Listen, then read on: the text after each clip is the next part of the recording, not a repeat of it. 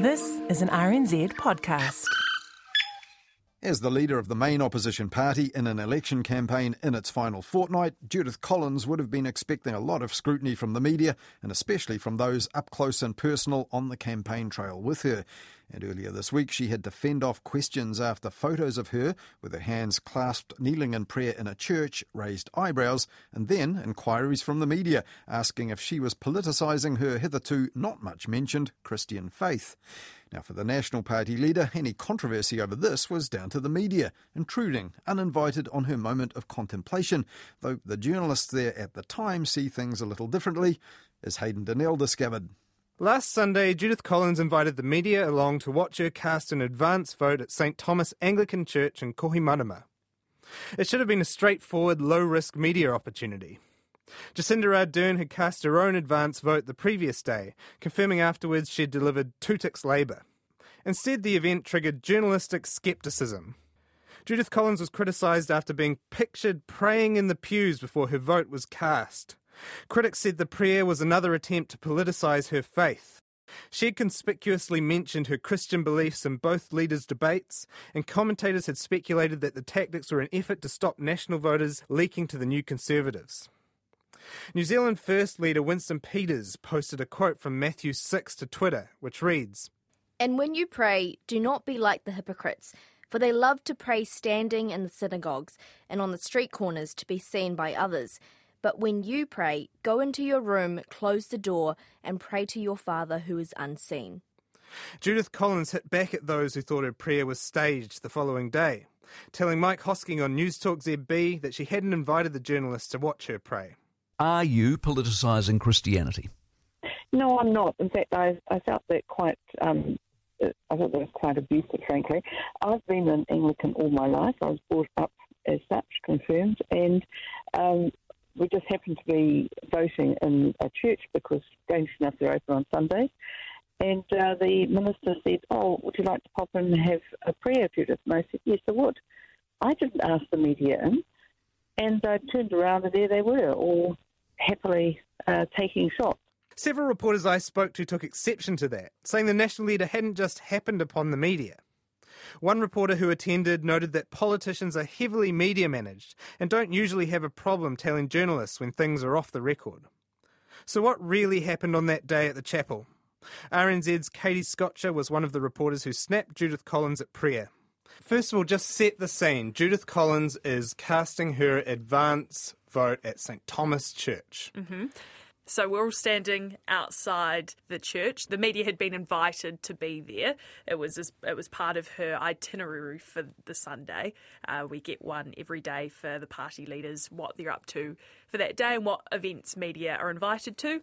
Um, so yeah, there was a small group of reporters and cameramen and camera people standing outside the church waiting for Judith Collins to arrive. The way that she tells it, she said that the pastor at the church invited her to pray. Is that all true? Yeah, so Judith Collins arrives at the church, and then, yeah, the pastor is at the door, um, and the media are around uh, Judith Collins, and the pastor asks if she would like to come and pray before she goes to cast her vote, and she said, Yes, sounds good. Now, the next bit is where we meet our bone of contention because the media ends up photographing her praying, and Judith Collins gets accused of politicising her faith. She said that the media essentially just barged in and took a photo. And so, what happened from your perspective at that point? There was no mention of don't come in.